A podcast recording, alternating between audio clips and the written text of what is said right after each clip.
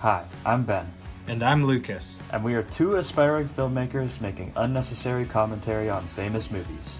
Each week, we will randomly select a film to analyze, discuss, and review.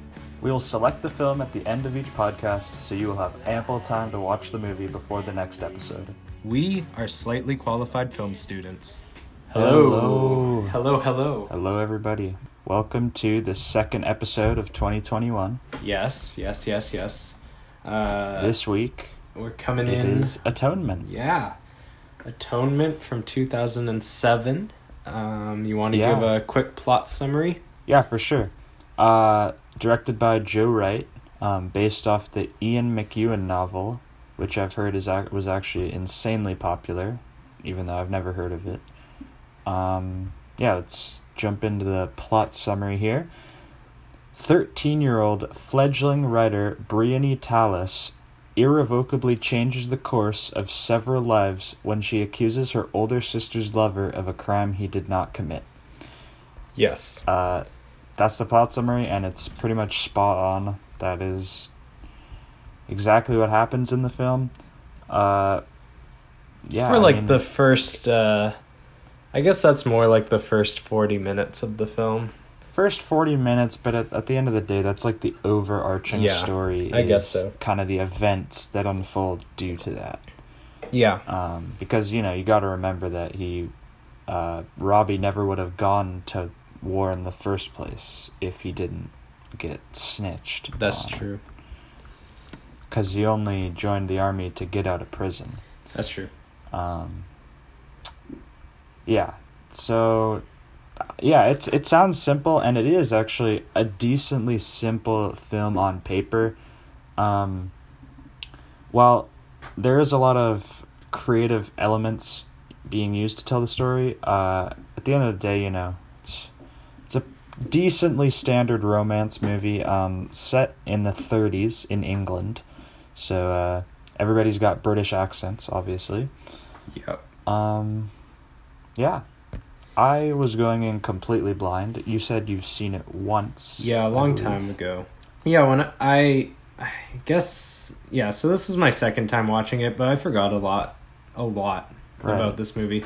Um, I mean, you have to have remembered the ending. well, yeah, I remembered the ending, but for the most part, I, I didn't really remember that much. But as I was rewatching this film, I was, yeah, I agree. It is a fairly um, simple romance film. I mean, besides the ending, and you know, it is a bit darker than most romantic uh, Yeah. dramas, but it's it is fairly simple. But I gotta say, this movie is beautiful, and you know, I don't know. I feel like that's the word I would use to describe this film. It's just it has this element of beauty to everything, whether it's you know the costumes, the cinematography, the the acting. I mean, everything just has this layer of beauty to it, Mhm. and it. I mean, there, there aren't a lot of movies like that. I mean, there's there's a lot of films we've. I mean, at least the films we've watched so far aren't really of that kind of. They're all kind of have this gritty, dark um, Yeah. world involved. So this was kind of a fresh new film we got to watch. Yeah. And even the scenes that are super gritty, um, for instance, when Robbie literally stumbles upon like a mass grave of dead nuns. Yeah. Even that shot is pretty beautiful. Yeah. it's true. or just in general, all the stuff in France, um, which is obviously you know during World War II, it's a very dark Mhm. time, and you know the makeup and just the costumes are really dark, but Yeah. all the shots are these really beautiful landscapes. Yeah. I felt Um, like the entire like war sequence, everything about Robbie, it was just breathtaking. Every single shot. I think that was probably my favorite portion of Yeah, the film. me too. The stuff filmed Mhm. where Robbie is in the war. I just think it kind of gave this aspect of beauty um, that not a lot of war movies ever really do. Yeah, I no. think war movies sometimes get caught up in portraying it really realistically, you know, so they get really into making everything shaky and Mhm. But- um, and then there's- close up. There's also the fact that this isn't a war movie. I mean, it's Exa- he's yeah, in the war, but there's no actual battles Yeah. that we witness. It's more, uh, I Just guess him his- yeah. walking to Dunkirk, Yeah. pretty much, is all you see. Mhm. Um, but I just think instead of you know getting these really close up shots of the soldiers, what this film does is it gets the landscape. It, Yeah. All the shots are these really wide open vistas, kind of, yeah, um, which gives you know this element to this that isn't really seen in many other films. And it totally just adds to this really overarching green, kind of bluish color palette of the whole film. They have this nice color grade that really fits with all the war scenes, as well as the, you know, happier greens we see at the start of the film. yeah. Um, and then it gets really dark and slimy, kind of.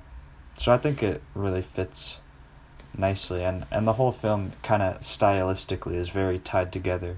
Hmm.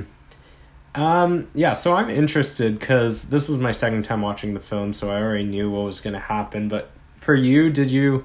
Uh, how predictable was? It was actually quite predictable. Yeah. Um, well, okay. It wasn't like I knew. Oh yeah, now she's. It's gonna be like her writing the book. But my first thought was that it was gonna be, like a play that she wrote. Um, and I first kind of was thinking that when we first get to see the older Briony, um, when we first see her writing the story, and she's like, "Oh, it's the story of a foolish young girl." Then I was like, "Oh wait, maybe this is gonna be a play," because you know last week you were like, "Oh, the ending," so I was like, mm, "Maybe that's gonna happen." Right. And uh, yeah, then when it hard cut to the studio cameras, I like. I wasn't that surprised, you know. It wasn't like a Shutter Island.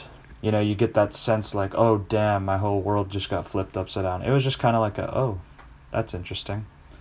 But okay, Um, before we go on, people, if you haven't seen this film, go watch it first because we're going to go into major yeah, spoilers yeah. right Major now. spoilers. but like, did you see that they were dead? like, was that something you saw coming? Uh, I I kind of I mean no, I didn't really have that thought, but I think um what really was a bit unsatisfying I guess for me with this plot twist, it wasn't the fact that I saw it coming per se, it was the fact that I didn't really feel like it mattered. Mm. Um, because they they they do the plot just in a way that even if the film resolved with no plot twist, like it wasn't resolved, you know. Um, Right. Briony hasn't made it up to them. They're still obviously really pissed at her, hmm and she just kind of leaves. So I, Yeah. when the plot twist happened and they were dead, it wasn't like the happy ending turned sad. Yeah. It was just like the sad ending turned even more sad, But but, in a different direction. It's sad. It's not as sad for Briony, but it's more sad for their characters, I guess. yeah, Like when I, I I, when I was watching this again, I was still kind cried. of like I mean, well, I'll talk about this more when we talk about the ending. But this kind of remind reminded me of Brazil, the ending. Not not Yeah. like at, but how you know it originally with them, um, with her leaving the house and them kissing in the window. It's kind of has that like love conquers all idea, yeah, and then it shuts that down in the next scene. So that's that's that Mhm. contrast I felt it had with Brazil for the ending. yeah. I see that. Mm-hmm. Um, yeah, I'll I'll talk more about that in ending as well. Yeah, yeah. Uh, and I think for this film, both of our standout scenes are the same. Um, it's got to Yeah. be the five minute long tracking shot on Dunkirk Beach.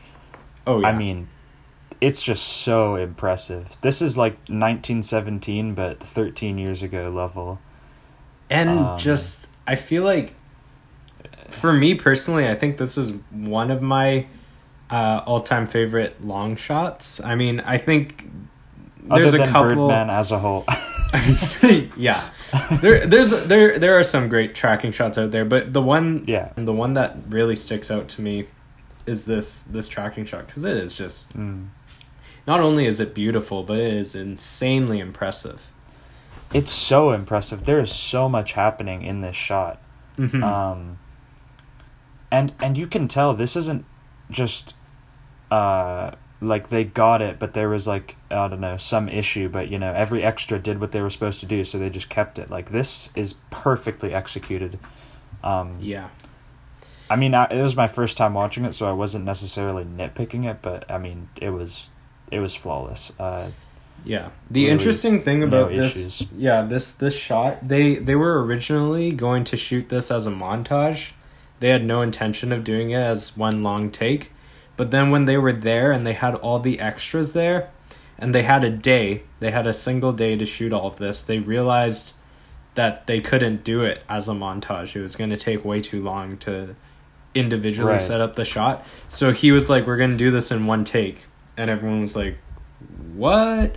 Um, but they, I guess they rehearsed from like six a.m. to six p.m.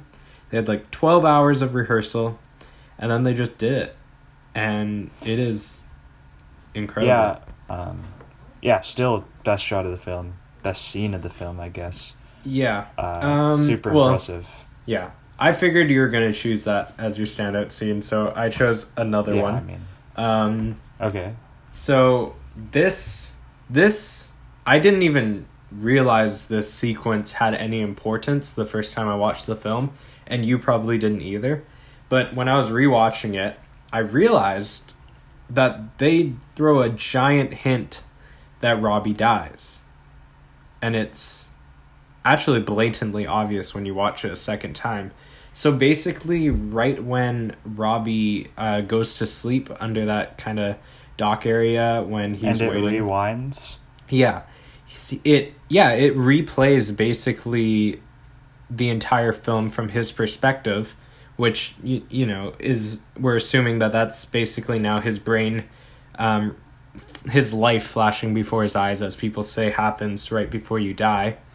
So we have Yeah. that sequence occur, and then it follows with um, a shot of him walking off into this poppy field and it's this it has like old film grain on it and it's this beautiful shot of him walking off into a poppy field and the Right. music just cuts out out completely and it's just silent as he walks off like out of focus and i mean that to me is just clearly blatantly Yeah, the filmmakers telling you this he because that's when he died in That's in when he real life. dies. and then I mean, to on be honest, I guess when I was watching that shot, I, I don't know what I was thinking. I was thinking maybe it was like gonna be a montage of him at war, because you know it was it was kind of playing like a montage of clips of him and Mhm. um, Keira Knightley's character. Yeah. But yeah, then it just kind of cuts to Briony, and I guess I didn't really think about it too much. Mhm. But now that you say that, yeah, I totally see yeah that. so that that actually got me because i never realized that the first time and i don't know it really That's hit me and uh, well not only was it just beautifully edited but it was just i don't know it, it, it was symbolic it was poetic it was metaphorical it just it worked as Yeah. this sequence of shots so that's the other part i picked um but yeah nice. i mean i think we should just get into the review Uh, me too. Let's just hop right into this thing. Um, first, do you want to take a quick break? Yeah, let's take a quick break and then we're going to hop into story and originality.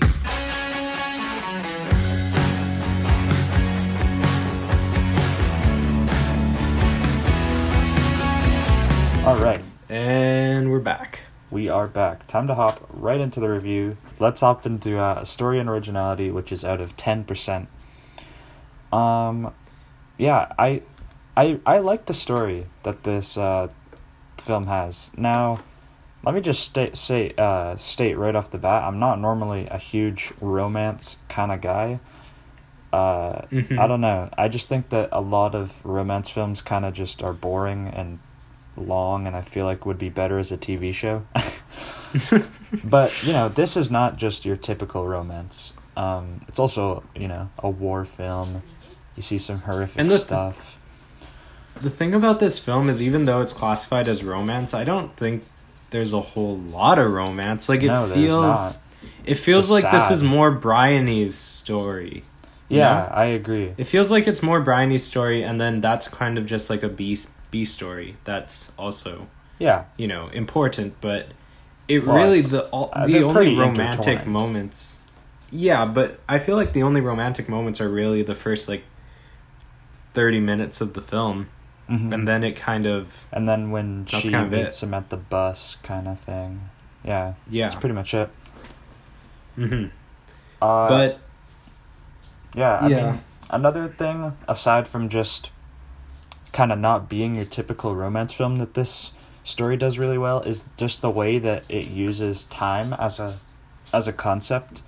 Um, I mean, not only does it end with a huge jump to the future, um, hmm but also just as you're watching this, you get to see things from multiple perspectives uh, quite a few times. So Yeah. I guess like the first example of that is when uh, Briony sees Robbie um, like the fountain scene. Uh, you see it from Briony's perspective, and then you see it from Robbie's perspective. Uh, and this is like a repeated thing throughout the whole film, and I just think it's really creative, Yeah. and uh, they do it really well. Yeah, I um yeah, it's not the most original. Like lots of filmmakers have done this. Um, oh yeah, but, but I just- it's a nice it- touch. It's cool when anyone ever does that because it definitely it works for this film, Mhm. and um, it's a really interesting way of telling the first act. And I think that's why the first act of this film might not be the most entertaining part, but I feel like it is the it is the overall strongest. As I think like Mm. the first act as a whole could be a 40 minute film you know it kind of Yeah. yes we go on but once we skip to four years later we're in the back half. And that front portion of that film Yeah. it's strong. It's really strong and it's really well written. Yeah, I I also just love the way how you know, at first you're hit with all this different information and then you know, there's this pause when the war happens, you know, you you- you're kind of left on this cliffhanger when Robbie is uh arrested um cuz that kind of Mhm. concludes the first act.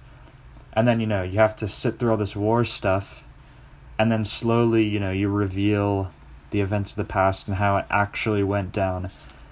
And I just think Yeah. it does this really well because, you know, it's not like they're just gonna tell you what happened. They uh, they slowly reveal things, you know, way too far in the future. Uh, you know that it was actually Benedict Cumberbatch's character who um, committed the crime. Uh, did did you see that coming that's the other one i was wondering yeah, I did see that coming for sure. I, yeah I knew right. I, of course, like I know instantly that Robbie isn't. Uh, mm-hmm well yeah but like obviously. did you think it was benedict cumberbatch because yeah, I thought it was Benedict Cumberbatch's character because Mhm. I was like, who else? It's Yeah. literally either him That's or true. uh, uh, what's his name? Um, the, the, guy brother. he comes in with, but just Yeah. Benedict Cumberbatch was the one who actually had a character. So I was like, oh yeah, it's gonna be him. Because the first time when I was going to rewatch this, I thought for some reason that they showed his face the first time we see that. No, they only showed the. And they don't, time. they don't. But for some reason I thought they did, and that's why it made her saying that it was Robbie even more messed up. But then I realized, oh, No, wait, I, she just No. makes a mistake. it's being naive. It's being naive, child. but I mean, also, if you see it from her perspective, which is also, you know, the perspective of a child, which is a, Mhm. actually pretty much the major theme in this film, is uh, don't trust kids. Um, that I guess that's like one of uh, my issues overall with the story is I don't know I don't like some of the other films we've reviewed have had really strong messages and themes. This film doesn't really. It's just kind of I don't know. D- don't believe what you hear kind of thing. Um and yeah, I think this know, film is a lot about truth and honesty. yeah. Um, It's it's yeah. you know there there are prevalent themes, but I just think it's not as strong as, say I don't know, a uh, a parasite or uh, Yeah. Place Beyond the Pines or even a Brazil, you know about society. Yeah. Which you know this film doesn't have to be. After all, it is a No. romance. But you know, just just kind of comparing and contrasting to other Yeah. things. Okay, sure. Um, I think that the story, yeah, I think it's pretty good.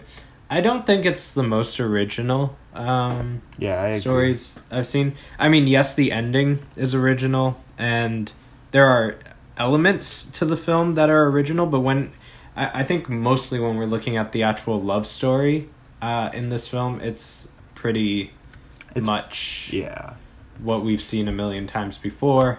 Mhm. Um, I do think that compared to a lot of other films out there that are similar in this regards, it is a bit more original, but I still don't think it's the most original film I've ever seen. Um, but yeah, I think that the story drives this film. Um, and the other thing is that when we're looking at this, we also have to realize that this is a adaptation of a novel. So w- when we're judging the story, we're kind of judging the book more than the movie Mhm. because um, I've never I'm assuming read the book. Uh, I'm assuming this is fairly similar to the book because it's like If the author had the rights same. to the film, I read the plot yeah. of the book. It's literally the same. It's Yeah. it's the same thing. So, I mean, as a director that or a writer, that that's going to be harder to even if you want to change parts because you feel like it would be better off this way. You you can't really do that. So, I mean that that that's the hard part of any adapted screenplay. But I I still think the story is okay. Um, I think a lot of my problems are more in the screenplay section, and that's when I'm gonna dive into it. But for the most part, I think it's okay. Uh, what was your grade? I gave it an eight percent. Um, Okay. And honestly, the reason it kind of, you know, originally when I was watching this, I was like, eh, it's maybe a bit lower. But then I kind of realized this is like the most, uh, this is probably the best romance story movie I can really think of. Kind of, it's definitely up What there about for me. her? you know? What about her? Oh, okay. Like I'm not saying it's the best. I'm just saying it's way better than your average uh, romance I'm- flick. So that's kind of why I gave her it more points here. Yeah. Yeah. Um, I think it loses points in originality for me, and I agree with you. Mhm. A lot of my problems come in the screenplay. So Yeah. Uh, yeah. I gave it a seven percent. Pretty Yeah. close. I was gonna give it an eight, but then I was like, eh. I think I'm being too nice. But Yeah. I, I I could see myself giving an eight, but it's like a high seven, high seven percent. yeah, yeah, low eight for me. Okay. All right, let's move Moving into the on beginning. to the beginning. So So when I, I was, I mean, I didn't think.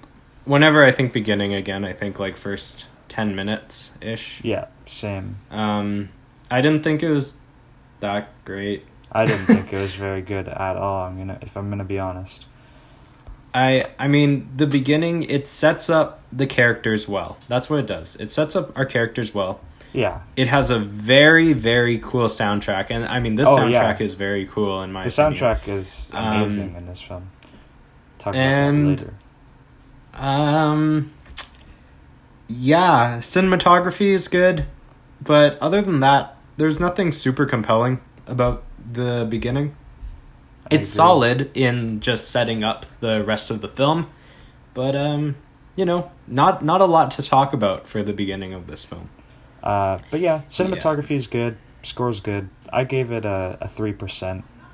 It's not necessarily too. anything majorly wrong with it. It's just not that great. It's pretty. yeah, average. it's just a it's just it's a it's a beginning to set up the rest of the film. Yeah. Not much else really. so they're not so really yeah, trying to 3%. innovate. Uh, the opening shot's actually pretty cool with the miniature house. Oh yeah, yeah. That that that was cool. And then It's like just an like that whip establishing hand to shot. her. yeah. Mm-hmm. Um, yeah. Let's move on to the ending. Okay. Uh, I wrote that I kind of saw it coming, but it's still a cool twist. That's, you know, my main note. Um, Mm-hmm. I I Yeah. respect the twist. You know. I I do too. And I was going to give this a four percent. I was about to write that down, but then the last like thirty seconds of the film, and it boosted it up to a five. Really? Um, because I don't know that the last um, you know, we had that last thirty Dude, they seconds. of them cheated. They the used the. White Cliffs of Dover. How are you supposed to? How could you not make that shot beautiful? I'm sorry, it's but it's not about the. I, it's not about that. It's about you know they sad. used the final shot of the film is the picture, The that we see throughout the movie, Yeah, and that's that was awesome to me. Like I was like, wow, and I totally forgot about that ending, and I also. Even though they end it with that plot twist and they're like, this is what happened, this is what happened, then it ends.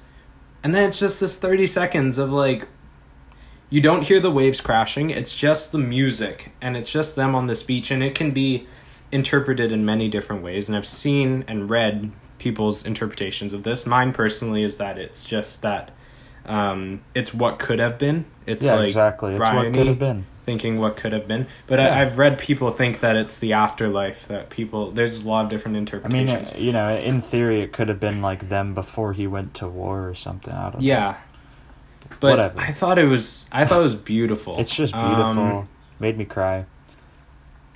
Yeah. And I, So I don't know. 5% I think the you. plot twist was, yeah, five percent for me. Yeah, I mean, I gave it a 4%, and I mean, really, the only thing is that, I don't know, it- like, the twist is cool, but I think it's more of like, uh, it's closer to like almost like an epilogue than a twist. Like, yes, you get the That's twist true. that they died, that's like the main twist, but then, you know, it's just kind of like some narration on what actually happened, and. I just think it's a less strong twist than you know something like Brazil where it like hard cuts and it's like yeah he was insane lol. Um, But Yeah, this was- the twist in Brazil, I thought was more predictable because it was Oh, it yeah. wasn't really a twist. It was like they you it's not a it coming. twist, but I'm just saying I guess just the way they you know say something's fake almost. Yeah, yeah, Um, sure. Without voiceover. I don't know. I just think it, it wasn't necessarily the best ending, but I did cry. Um, I'm an easy crier, so yeah, no, I was gonna give it a four percent. It was just that last thirty seconds that boosted it up for me. It's I a mean, low I- five, but yeah, I, I could have given it a five, but I'm sticking with my four. Uh, yeah, fair enough. pretty close. Um, all right, let's move on to screenplay slash dialogue out of eight percent. Hmm. Okay. So this is when I'm gonna get into more of the nitty gritty of the screenplay. Yeah, My biggest issue with this film is once again the love story, but it's not that it's unoriginal. It's the problem that it that this this romance has and that a lot of romantic films suffer from.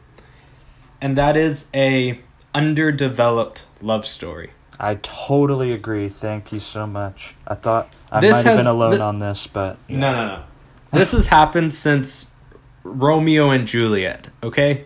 This isn't anything Okay, new. whoa, whoa, whoa. Let's not get crazy here, all right? Okay, dude, Romeo and Juliet is like over the course of three days. Okay, yeah, They but Romeo kill Juliet's themselves. An interesting play. Like, come on, don't bring that into Dude. this. Okay, okay, whatever. I'm gonna talk about Titanic then. Sure. Oh, Titanic Oh, yeah. is a great example of an underdeveloped Titanic love is story. Way too long. Titanic is an example of a film that does not need to be over three hours. I I don't like the Titanic, and I'm just gonna say that, and a lot of people are gonna get mad at me. And I I know don't it won really Best like it Picture. I know it won Best Picture. I You're don't like that alone, bro. movie. It's- not. It's not good. It's I mean, yes, it's an achievement technically speaking, sure. Whatever. But- who cares? The rest- like, the- the say it's boring. The writing, the acting, like, come on, it's just not good. Yeah. Yes, I, it should have won every technical award at the Oscars. No, Which it- it should not have won Best Picture. No, I agree. Um, but Um, within this film, Yeah. Tangent. Uh, um let's bring it back. yeah, but this this film does that too. It's an underdeveloped Yeah. love story and the fact that we're we're getting too Yes, we're assuming that they already had something before this film starts, but it it just feels too quick. It feels way too quick. Yeah, I mean, she gets this horrific letter almost. This very overly sexual letter, and then she just kind of blows it off, and she's like, "Oh, so you love me, lol." Like, I- I don't know. It. I just feel like the fact that this film is trying to do this kind of two perspectives thing in the first act, where it's what uh, Briony is perceiving from their love, and also just you know them actually you know their love story. I just feel like it doesn't give them enough time to develop the actual love story. So I just wasn't really that invested in it. There wasn't enough time to Yeah. flesh out the characters. Um, Yeah, and this film it's it's two hours, but it's like one fifty if you Credits are long. if you don't include credits. Yeah, so I really think this film could have totally added ten, even twenty minutes I agree. of just developing this relationship. mm-hmm. way and more. They could have even And- taken that out in other places too, like the Yeah. nursery part or something. Yeah, yeah, exactly. And if you if you think about it, that ending, even though the ending is already hits hard, but I feel like right now the ending only hits hard because we care about the characters. The Yeah. ending doesn't hit as hard because we don't really like we care about I the relationship about because we care about because Yeah, me too. Robbie is just this There- sad man. His story is so Yeah. sad, but you know, Keira Knightley. It's like I don't. Why do I care about her? She's just kind of like. Mm-hmm. ki- Well, that's my other thing about this film is we yes, I get that it's, it's kind of supposed to be more about Briony, but if you're gonna do all this character development about James McAvoy, then you gotta reverse it and do it about Keira Knightley, and they don't do that. Yep. Right? We we have a thirty minute uh, sequence that's completely in developing um, Robbie's character, and then we just kind of forgot about Cecilia, and I'm like, she, Cecilia okay. just kind of. I guess gets it's it's it's almost like they don't even really focus on what happened to her after Yeah, he gets exactly. arrested because there had to be some Mhm. you know she literally moves to a one bedroom apartment in London which is you know Yeah. pretty untypical of that kind of character and you kind of just assume that you know she gets kicked out because she loves the guy that they all think um, is a rapist yeah, like why can't we see that scene that would have been an intense scene yeah. but no You it know, just uh, now she's just kind of there Um, yeah. And I think, yes, the ending is sad, but it would have hit so much harder if we So much had I would have character development bawling. on both of them. And we had a more developed relationship. All of a sudden, that ending goes from, you know, good five to six percent Freaking, um, yeah, like we'd have to give it an extra point. Yeah, if Um, I'm if I'm weeping and need tissues, you get a six. That's new rule imposed by Ben. Hasn't Yes. happened yet, but maybe if we get like Manchester by the Sea or something. Ooh, ooh, Ooh, that's on the that's that. on the wheel. Oh, it is. It's on the Okay, wheel. nice. Yep. Um. Okay. Focus. Focus. Uh, I gave Okay. this a four percent. Yeah. Uh, the only thing saving it is I actually really like the dialogue. um, Yeah. I think the dialogue is really good, and the pacing is actually, mm, it's okay, but like, ugh, they don't spend that enough time on the important stuff, and they spend too much time Yeah. on the wrong stuff, like Yeah. Briony. I think if they Um, just made this less about Briony, but then you know, then the whole story flops. So I really don't know what they could have done.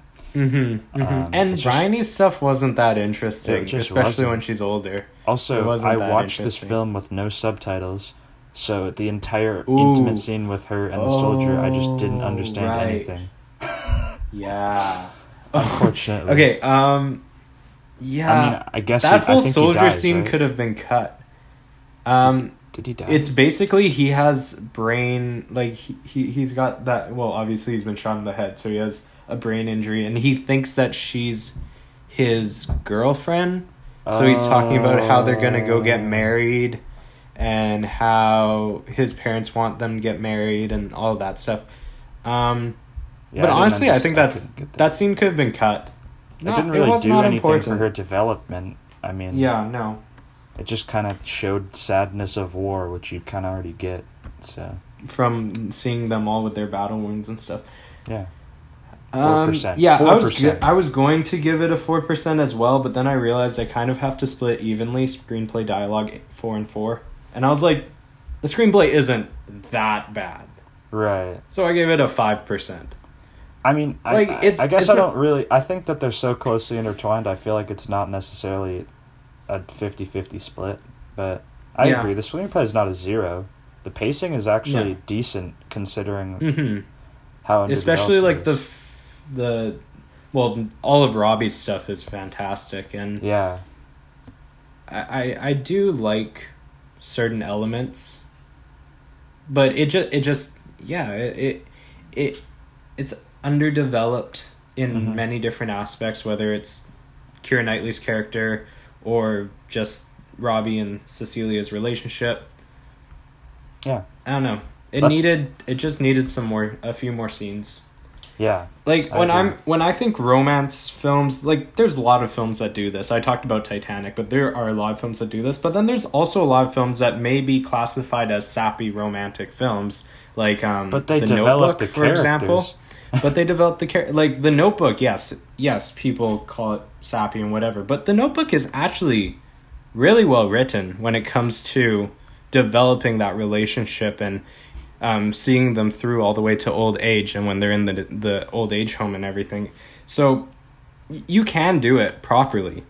even if your film sucks you can still develop your characters Yeah. um and this is like the opposite your film's amazing technically Mm-hmm. but you just forgot to develop the love story.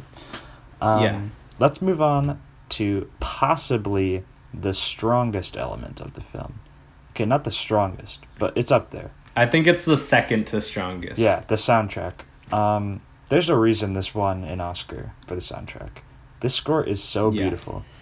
Um, if we're talking specifics, I have to say, right after she watches the soldier, like the French soldier, um, pass out or die, I couldn't really tell because I couldn't understand the French.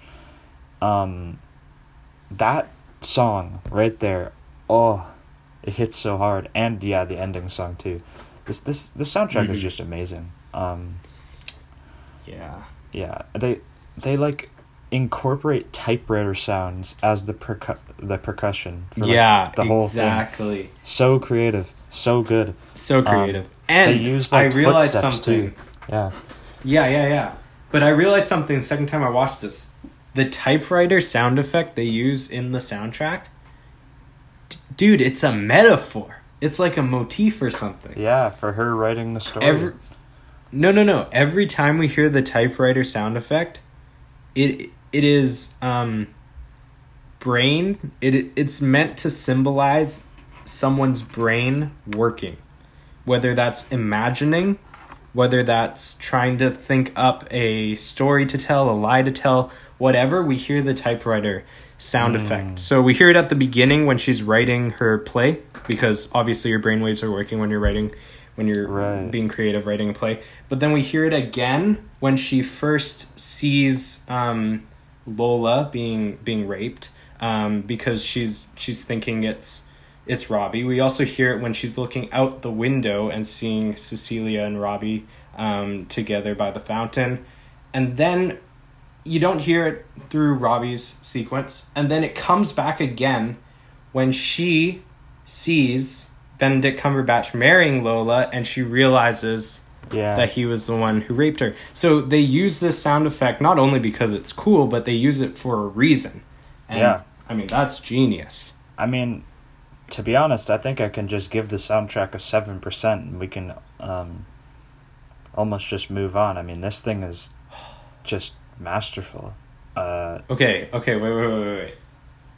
I, I've always said that I can only give it a 7% if I listen to okay, it Okay, the problem with that the film. is that I wouldn't listen to it because it's a score, and I don't listen to classical music, so I can't apply But I've that. listened to score. I've listened to scores. I have not listened to scores. Like, I listened to The Place Beyond the Pines. That's like a mix, though. There's some songs. Yeah, that's. This is purely orchestral. Um, Hmm. and I realized that I gave like Parasite a seven percent, which I should not have done. Parasite I was way too nice on, guys. Um, in retrospect, but this deserves it. I mean, come on. Okay, okay, you know what? I'll give it a 6.5. I feel like that's a point. That's fair. Can we do that? 6.5. Sure, why not? This is the only soundtrack we've done that even got an Oscar nom. Wait, no. Did Parasite get an Oscar nom? Maybe. I Mm. don't know. But this soundtrack is really beautiful. Um, It's it's very creative. Oh, the other thing about the soundtrack I talked about a little bit, but that scene, the long take when the choir is singing and they harmonize the soundtrack Yes. to the choir singing. come on, That seven is percent, brilliant. Oh, seven. oh, you know what? Fine, seven percent. To be Just for the fair, harmonization. to be fair, I think the long take sequence and the final song, there is a chance I could listen to that one day. it's possible. I could Yeah. see myself. It's not like it's not like a score that. Okay, you know what? Yeah, I'll just give it that seven percent. I'll raise it up by one. Yeah. Yeah. Um yeah, I mean, if you've seen this film, uh I think you'd probably agree with us. Mm-hmm. It's just there's nothing wrong with it either. It's not like there's a bad song in there. It's consistently really great. It really Um, is. Yeah, let's uh move on to production design, costumes Okay, and okay. set design. For this, yeah, it's more costumes and set design. And I- I just feel the costumes by costumes themselves, I mean, this Are these great. are some of the, the these are fantastic costumes and they're not like super flamboyant or anything where you're like you watch a film and you're like this is going to win best costume design it's just but- solid. there's something about every single costume in this film that's just fantastic Yeah. And um the set decoration is amazing. But Mhm. okay, here's the thing. I always feel like movies set in like World War II era just kind of cheat production design because it looks so cool to us that they just like match the time period. Um but I mean, the more I think about it, the more I realize that with the high budget Hollywood film, that's not even that hard. um, that's true like like for But Inglourious the- Basterds, you know, I gave it a Mhm. six out of six because I was like, oh, the set design's amazing, and obviously, well, with that one they built the theater and stuff. oh but- that's true Like looking at this one, I was like, yes, the set design is really really great, but at the end of the day, it, it kind of has to be. It literally it needs to be, otherwise you just get taken out of the experience. Um, So I feel like with these films, that's a major portion of uh, their. That's like a priority for them. Yeah. And also the whole garden, like the garden they have at that house and how that arc of Yes. roses and stuff. Oh, they only used that once, but it was so beautiful. It was beautiful. Yeah. And I don't know if this was location, but that lake where she jumps in to get him to save her from drowning. mm-hmm. I, don't I don't know if that was location. It looked like a set though. I don't know. Especially that, that she's jumping in water. Yeah, but Yeah. you would think if she's jumping in water and stuff, they would have heated, um, a heated pool. I think they, would shoot filmed this in summer. I don't. I don't know. They they filmed it in England, so I don't know Mhm. what the water's like there. uh, probably pretty cold actually. Um, yeah, Yeah, I think I'm giving it a a five percent. The only reason I Mhm. didn't give it full marks is because they didn't build. Um, they didn't really uh, build many sets, and I feel like to get a six out of six production design, you gotta be building some stuff. Um, yeah, five out of six. I agree. I agree. I gave it five percent too, but I, I I was thinking it was a six percent, but I ended up with five. It's very close though. This is really well done, Mm-hmm. especially the first act.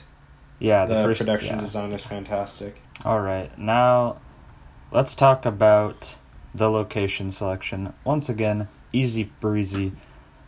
Uh, to give it anything less than full marks would be a crime. Uh, I mean, come Yeah. on. When you bust out the White Cliffs of Dover, you're gonna get a six percent. I'm I'm sorry, but it it's literally impossible to make them look not cinematic and beautiful. You could film it on like a Nokia flip phone, and I'd still be like, "Damn, that looks so good." yeah.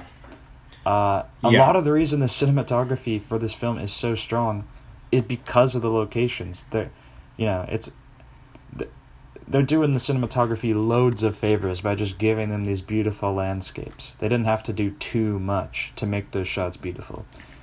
Um, I mean, yeah, I, I'm just gonna. There's not much I can even say. Yeah, I mean, if if you look at just the Robbie sequence, every single landscape, location, that scene where he comes across all the nuns and schoolgirls massacred on that field, and the camera slowly backs off up Yeah. to see the sunrise in the background in that foggy field with the, the, fog, trees ooh, overhanging. the mist. Mm.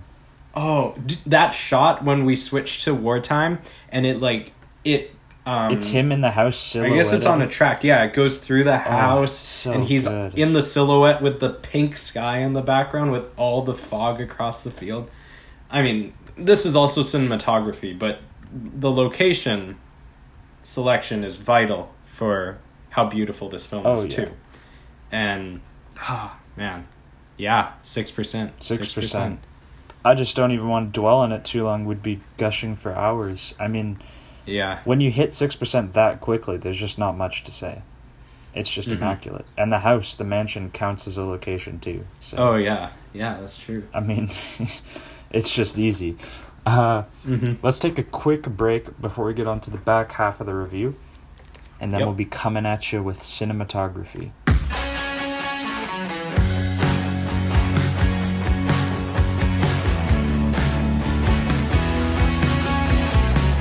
Okay, we're getting into uh, the back The half of the technical review. stuff. Heading into cinematography. Yeah, cinematography. Um, wow, this is the only uh ten in cinematography I've given so far was Parasite.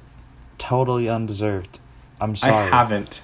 Okay, actually, I I, don't want to say not given a undeserved because 10% Parasite. yet. I really love the cinematography in Parasite, but just when I give Parasite an eight percent. but like when you compare Parasite to something like this, it's just Yeah. pales in Yeah. comparison. they use lighting. They use lighting to their advantage. they use lighting super well. film. Now, I'm not gonna lie, the framing is a little tiny bit. It's pretty basic when they're not, you know, outside, but it doesn't have Mm. I to don't be know. crazy. I mean, it still looks great. Um, that shot where he goes into that. You know where they're playing that film. yes. Oh, I love that shot. They're playing that movie, and he's standing there in the corner Oh as a God. silhouette, looking I- down. And then they replay it, but the movie's like his own film. like his life is Yeah. playing on the, and just the movie screen. I freeze framed Dude. him silhouetted while like the actors of the French film are making out, I, that's like an art piece Yeah. right there. Boom, art piece. Yeah. Him silhouetted Oh, yeah. with the huge field in the background, art piece. Lucas texted me when he watched Oh. this, and he said every frame is like a painting, and I was like, okay, I'm pretty hyped. Let's get into this. I watch it. I totally agree. Like. This literally takes that saying and it, It- like it's- puts it into facts. Like, Mhm. Oh my gosh. yeah. Yeah, the I think this is without a doubt the most beautiful film we have watched yeah. So far. And cinematography wise. I I don't want to make the bold ass claim that is the most beautiful film I've ever seen. You know, for a film nerd like me, that almost bumped the entertainment value up to like an 11% just because I was so captivated by the shots. Um, I'm not That's like true. when I was yeah, looking at this true. the war sequence, I was like not really paying attention to anything except the shots. Um, I was literally being entertained by Mhm. how beautiful it was, which you know counts something. Yeah. Uh, but but Oh, you yeah, know, from a film student perspective, which is uh, what we're giving you here, this is some inspiring stuff. So, yeah, Oh, yeah. I have to give it ten percent. the The only thing, um, that annoys me, um, is that the blown out highlights in the first act to like give it that age look. Yeah, I agree. I agree, but then I put that in editing. I was gonna I was gonna take down cinematography, but I was like that's editing. it like I understand why No. they did it. No. I just hate the look of blown out highlights. So Yeah. That's like the only thing that Yeah, me too. But um I get yeah, if that's not even cinematography, whatever. Ten percent. Beautiful. Uh there's so many once again, there's so many beautiful shots in this film. And yes, I could nitpick if I really wanted to, but it's not worth it.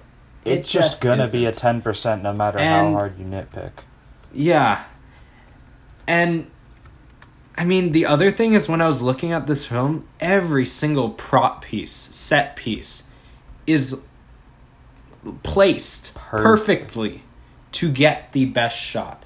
Like um the contrast, we get this scene where all the kids are in the house together and there's just chaos. There's stuff all over the place. Lots of background noise and then we cut to Robbie in his little dingy room and there's nothing. It's just him in a bathtub, like off into the corner Yeah. of the frame. And there's just nothing.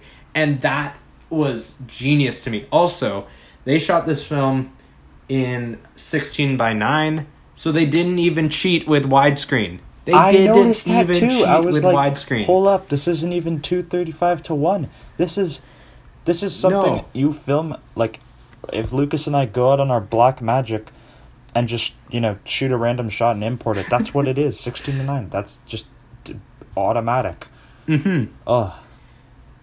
And sometimes, I mean, if we're looking at The Place Beyond the Pines, I mean, it's still a really nice film, but it is somewhat cheated that they filmed it Widescreen and widescreen. the Um, color palette. and the color palette. But this film does not cheat. It makes it all. harder for itself. It has a super original green color. palette, bro. Like think about Suicide Yeah. Squad. they have a super original, crazy color palette, and they shot it 16 by 9. And I feel like 16 by 9 actually amps this film up because they're able to And use they get- every you get to bit see of more, the frame and just show off when everything. You, uh, when you take um, like a landscape shot, widescreen, sure you get more width, but Mhm. you don't get that height. This film gets that height. yeah. You get to see the sky. yeah, and you get that. They have lots Yes. of sunsets and Oh sunrises. I could talk It's about just- this all day. it's oh Yeah. my. g- Oh, and I love me my shallow Yes. depth of field. Any film that has a super shallow depth of field is going to be That's high just up there. standard. Though. Yeah, this is 10%. 10%. It is a 10. This is memorably percent. beautiful. Uh Yeah. okay. Okay.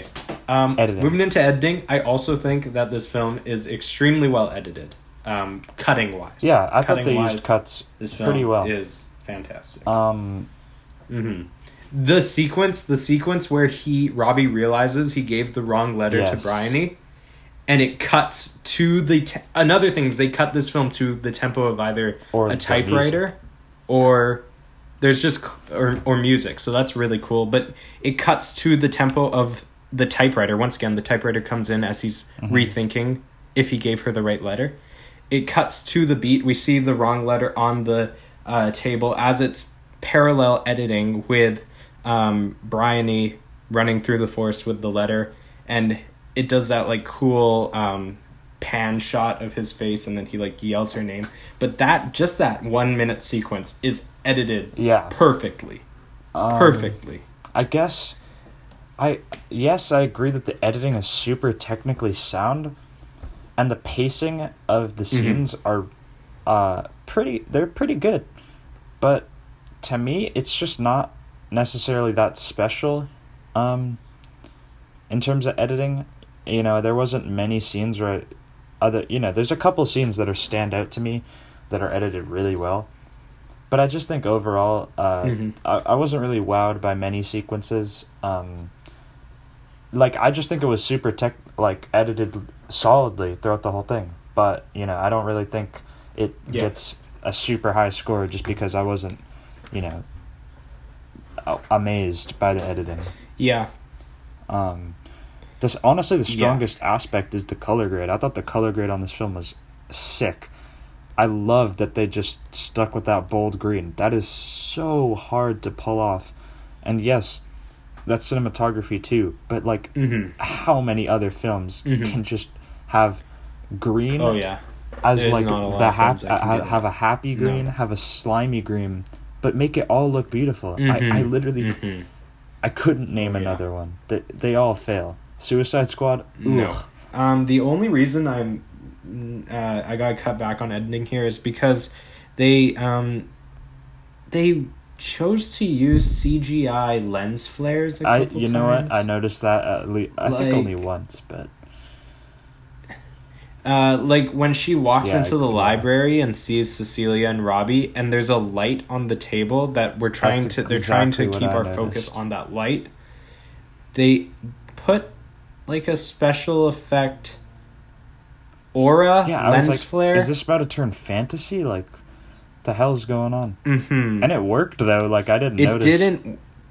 uh, Robbie and It didn't work for me because I was thinking, okay, but the light is far away from the camera. The camera isn't even pointed at the light.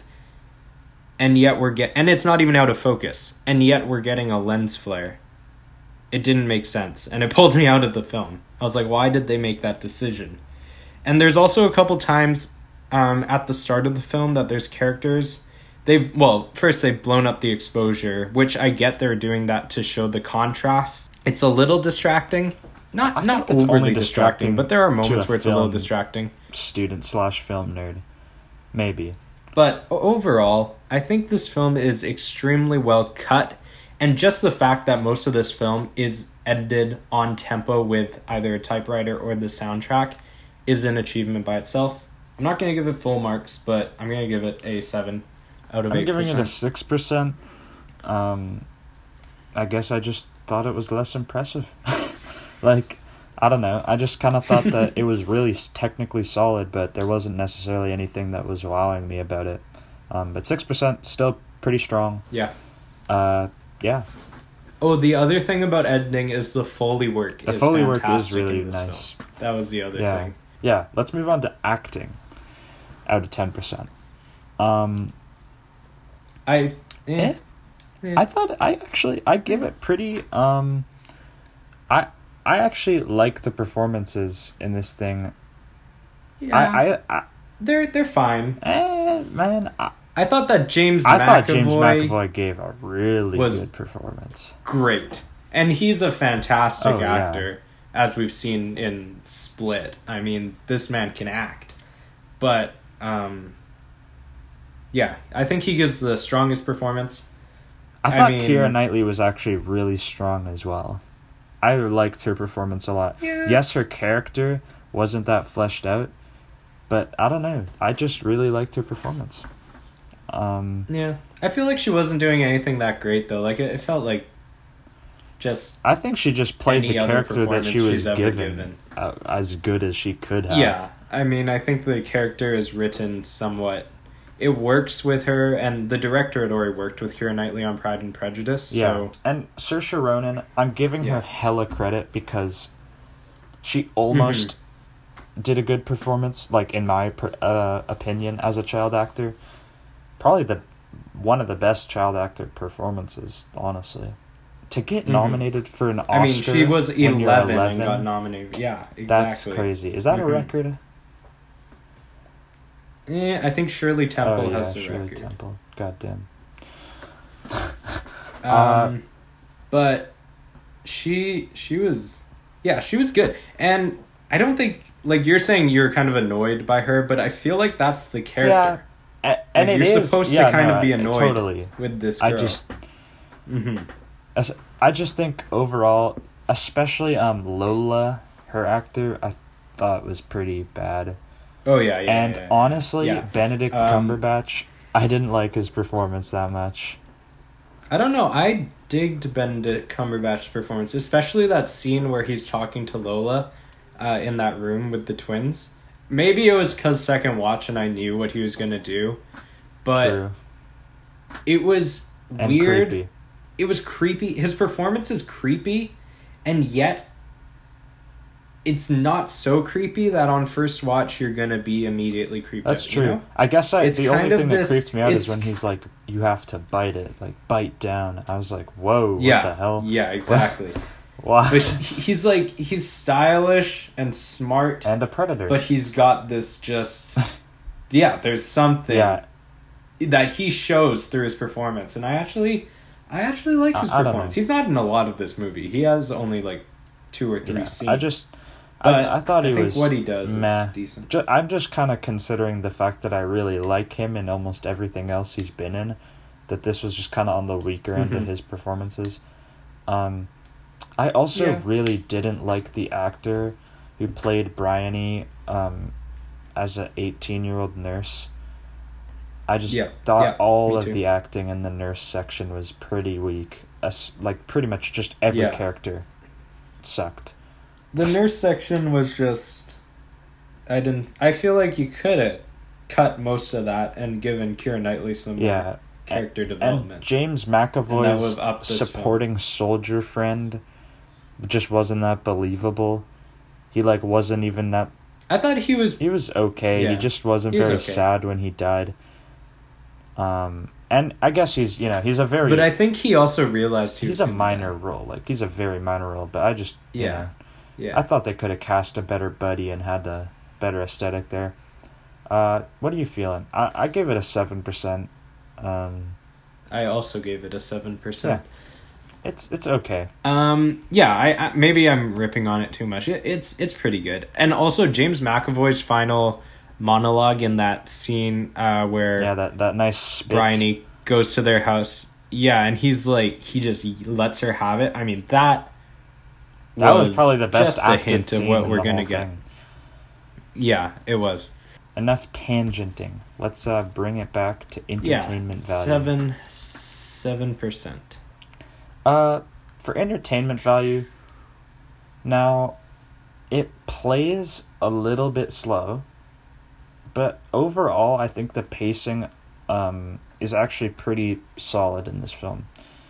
Uh, yes, the Mhm. screenplay is weak on the development, but I didn't necessarily find that much boring. Um, even the nursing part, yes, I thought it was acted poorly and didn't really need to be there, but it was still um, decently entertaining. Um, Yeah, it, it wasn't uh, like a boring go on my phone section. And it's not like I'm going to skip No. it if I ever watch it again. Uh, and honestly, just the cinematography alone, like I was saying, was keeping me so into it just because I was Mhm. so uh, awestruck by, especially the war sequence, you know. It, you know, Yeah. Act 2, stereotypically boring act, you know. Um, yeah. No, I think Act Two is the best act, Act two is the best act in this film, or the most entertaining. and act the ending kind of keeps you invested because you want to know what's going to happen, how it's going to end up. Mhm. Uh, honestly, I think that the beginning has the least entertainment value, at least.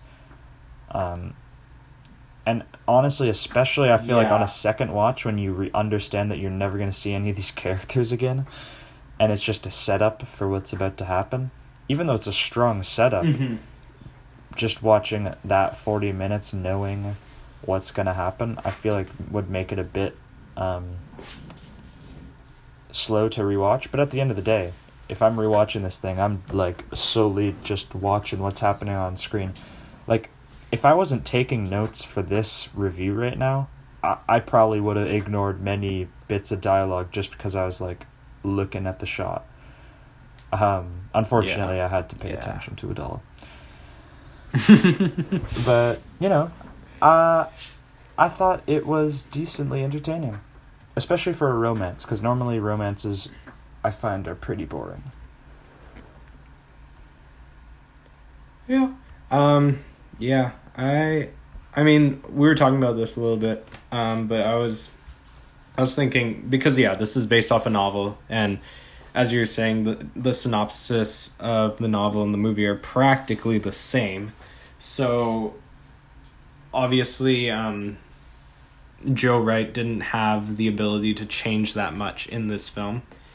Uh, which isn't awful, but the one thing that I feel like this film does that a lot of movie adaptations do is it's um it feels like too much is happening in too little time. Yeah, But that ups the entertainment ever so that's slightly true. Because that means that more stuff is happening in less amount Yeah. of time. That might not be great for the screenplay, but entertainment value is fantastic. I know a lot of people take movie adaptations very seriously, especially people who have read the book. People are like, you know, they they always compare it to the novel. They're they're always a good example is Harry Potter because that is one of the biggest um, people have seen the Harry Potter movies and read. I'm going Potter on books. record saying I'm not a Harry Potter fan at all. I'm a Lord of the Rings guy.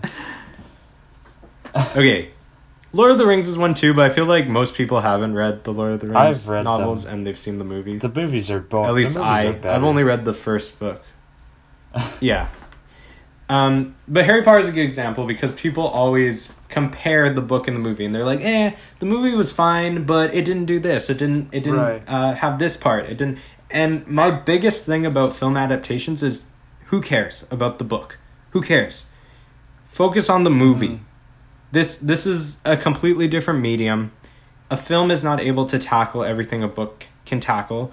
Read the book, enjoy the book, watch the movie, enjoy the movie. If you want to critique the film on film elements, do that, but don't critique the film because it didn't have your favorite Like, scene in Some the stuff book. in Harry Potter Don't- too is don't- like almost virtually impossible to film. Realistically, Yeah. like Quidditch, bro. How do they even? I don't know. Mhm. There's technical limitations when you're adapting a book.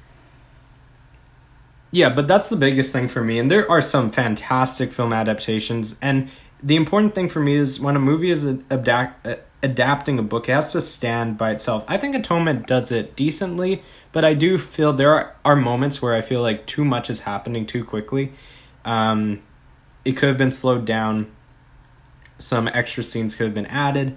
Um, and I, I was I was trying to think about an example of a film that does this well. Um, we need to talk about Kevin is the one that I came up with, which is a little indie film that adapted a novel. Wait, that's an adapted Um, screenplay? Oh yeah. wow. I didn't know that.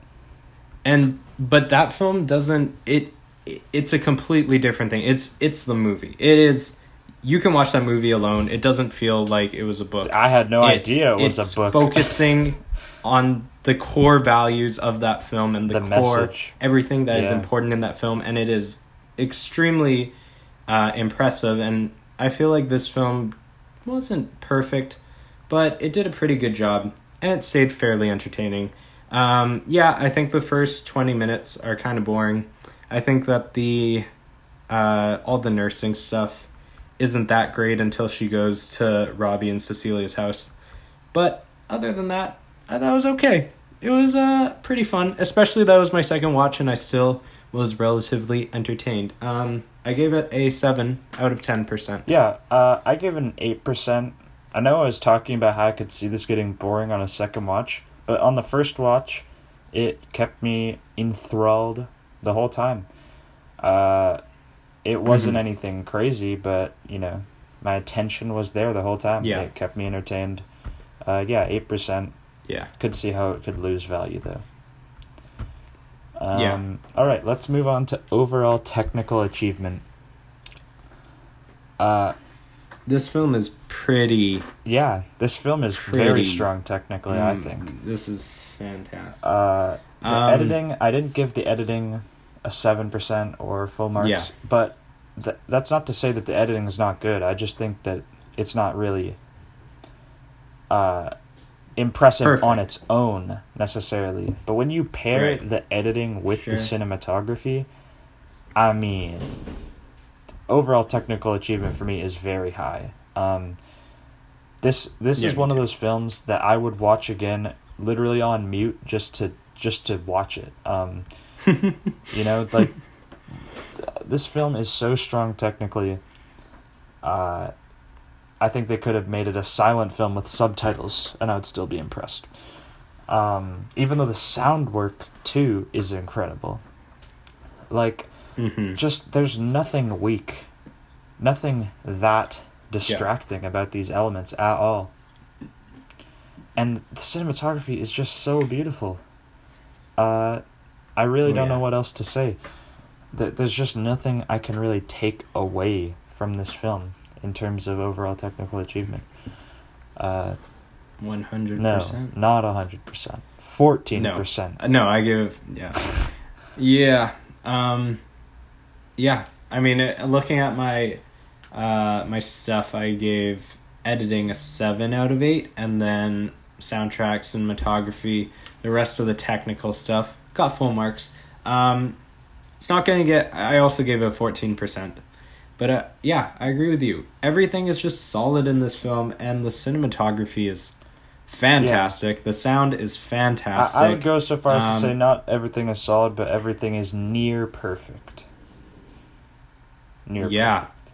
Yeah, I agree. 14 out of 15% for overall technical achievement. Atonement. You surprised me. Can I just say that? You know what? When It surprised me. the wheel me landed on this film. When the wheel landed on this film, I did not think I was gonna it was gonna get this high of a percentage from me. I thought it was gonna be in the like mid low 70s. Yeah, to be honest, I had no But- idea what to expect, but just the fact that it's a romance, and I had never even heard of it, maybe that's just because I live under a rock, and also just I wasn't even really familiar with the director's other works. I was like skeptical, but uh, it scored decently high for me. Um, should we take a or no? Let's say the percentages first. Uh, what was your uh, final Yeah. percentage for this film? Yeah, so all tallied up, my overall percentage was an 83%. 83, nice. And my total percentage was an 82. So we're pretty much in Wow. agreement. So Uh, 82.5. 82.5 for the total percentage. To me, this is just such an example of this honestly could have been one of my favorite films of all time if they just had an amazing screenplay. Because, you know, if the if the Yeah. screenplay is amazing, all of a sudden now the beginning is stronger, the story is stronger. Um, I th- honestly, if they just strayed away from the book a little bit more, maybe, I don't know. But uh, the Mhm. screenplay really dragged the score down. Yeah. Let's take a quick break. Okay, we'll take a quick break. Yeah, and then we'll We're going to come back wheel. with the wheel. Yes, sir.